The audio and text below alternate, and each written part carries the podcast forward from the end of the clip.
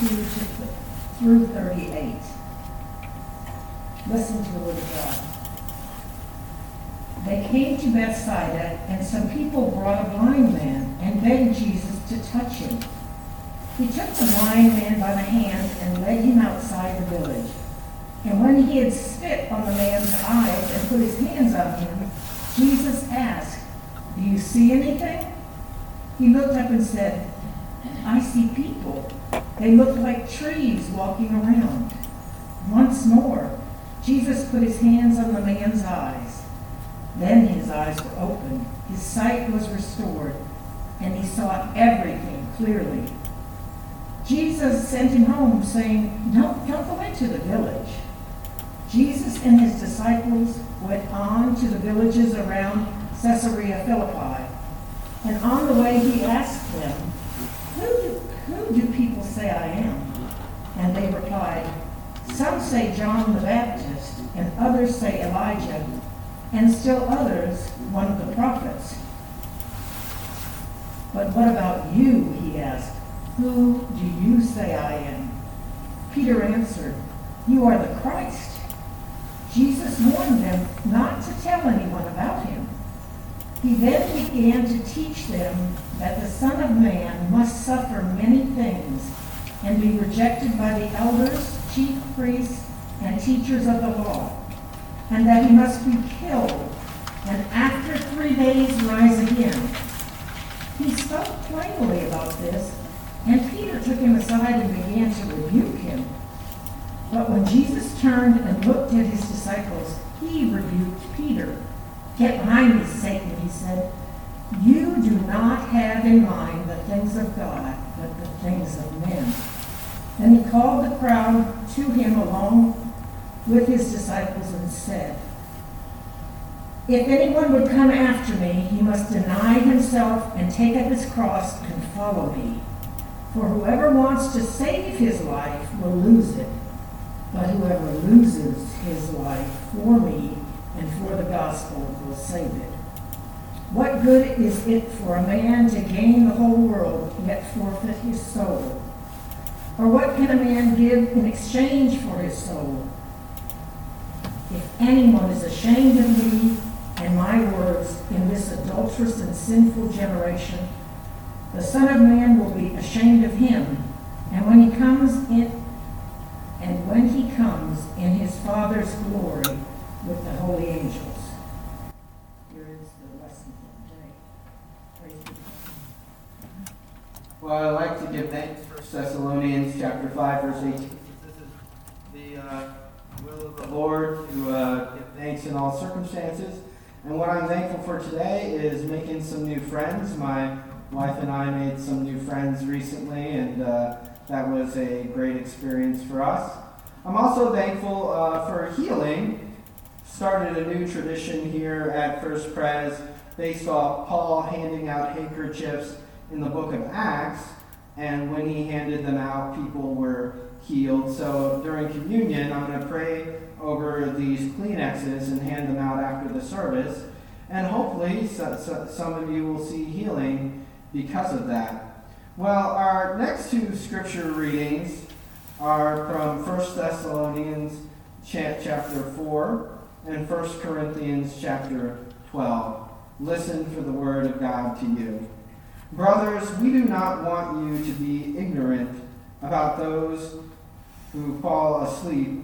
Um, and before I, I'm sorry, before I do, I also like to give thanks for the life of Jack Hood. He passed away recently, and uh, just like to give thanks for his life and for his family. Let's continue. Brothers, we do not want you to be ignorant about those who fall asleep, or to grieve like the rest of men who have no hope. We believe that Jesus died and rose again, and so we believe that God will bring with, with Jesus those who have fallen asleep in him. According to the Lord's own word, we tell you that we who are still alive, who are left till the coming of the Lord, will certainly not precede those who've fallen asleep. For the Lord himself will come down from heaven with a loud command, with a voice of the archangel, and with the trumpet call of God, and the dead in Christ will rise first. After that, we who are still alive and are left will be caught up together with them in the clouds to meet the Lord in the air. And so we will be with the Lord forever. Therefore, encourage each other with these words. And from 1 Corinthians chapter 12 There are different kinds of gifts, but the same Spirit. There are different kinds of service, but the same Lord. There are different kinds of working, but the same God works in all of them. Now to each one the manifestation of the Spirit is given with the common good. To the one there is given through the Spirit messages of wisdom, to another the message of knowledge by means of the same Spirit, to another faith by the same Spirit, to another gifts of healing by that one Spirit, to another miraculous powers, to another prophecy, to another distinguishing between spirits, to another speaking in different kinds of tongues, and still to another the interpretation of tongues. All these are the work of the one and the same Spirit, and he gives them to each one just as he determines. This is the word of the Lord. Thanks be to God. Let us pray. Dear Heavenly Father, we give you thanks that when we honor you, you honor us. We pray for the courage today not to be ashamed of your gospel, but to deny ourselves and take up our cross, even in little ways, O Lord. Help us to humble ourselves that we may be exalted in your glory. Lord, any words that I say that are not of your will, I ask that they fall to the ground and be forgotten. But whatever words that I say that are of your will, I ask that embed in hearts and bear good fruit unto the kingdom of God. Lord, let us not hinder your word, but feed your sheep. In Jesus' name, amen. So, a gladiator was having a rough time at the arena. He was fighting his opponent and he got his arms chopped off, so he had to resort to biting. And after biting, he got his legs chopped off, and then he finally had to give up because he was both unarmed and defeated. yes, thank you, thank you, thank you very much. I'm here. I'm here all week in the office if you want to share more puns. So, but you know, at one point, being a gladiator, it was no laughing matter. It was no laughing matter. These people were playing for keeps. It was a fight to the death, and the crowds loved it because they loved when people played for keeps. And we still love that a lot today. We like, like competition. We like having winners, and we like beating people. We like having losers. So, but this was not what Telemachus wanted. Telemachus was a saint who, in around 400 AD, left his monastery and went to a Roman arena and tried to stop a gladiator fight. He tried to stop these two gladiators from killing each other, and as a result, the crowd stoned him to death. But the Emperor Honor- Honorius, who was a Christian emperor at the time, was so inspired by Telemachus' example that he forbid the gladiator games and brought an end to that barbaric institution. Thus fulfills the words of the book, book of uh, Mark, for whoever would save his life will lose it, but whoever loses his life for my sake and for the sake of the gospel will save it. Now, Jesus doesn't call all of us to become martyrs in the most literal way possible, but he does ask us to deny ourselves daily. So, how do we do that? Well, the good news today is this when we stop playing for keeps and start playing for the kingdom, we will deny ourselves and follow Jesus. Well, how do we do this? There are three steps. We need to recognize that Jesus is the Messiah. We need to recognize that the Messiah had to die and rise again, and we need to put to death our own Messiah complexes. First, we need to recognize that Jesus is the Messiah. After opening the eyes of the physically blind, Jesus tries to open the eyes of the spiritually blind with his disciples. After seeing this incredible miracle of sight, Jesus tries to give spiritual sight to his disciples by asking them, So who do people say that I am? And some say John the Baptist, which John the Baptist had been killed by Herod at this point. So maybe some people were thinking, oh, this is John the Baptist come back from the dead.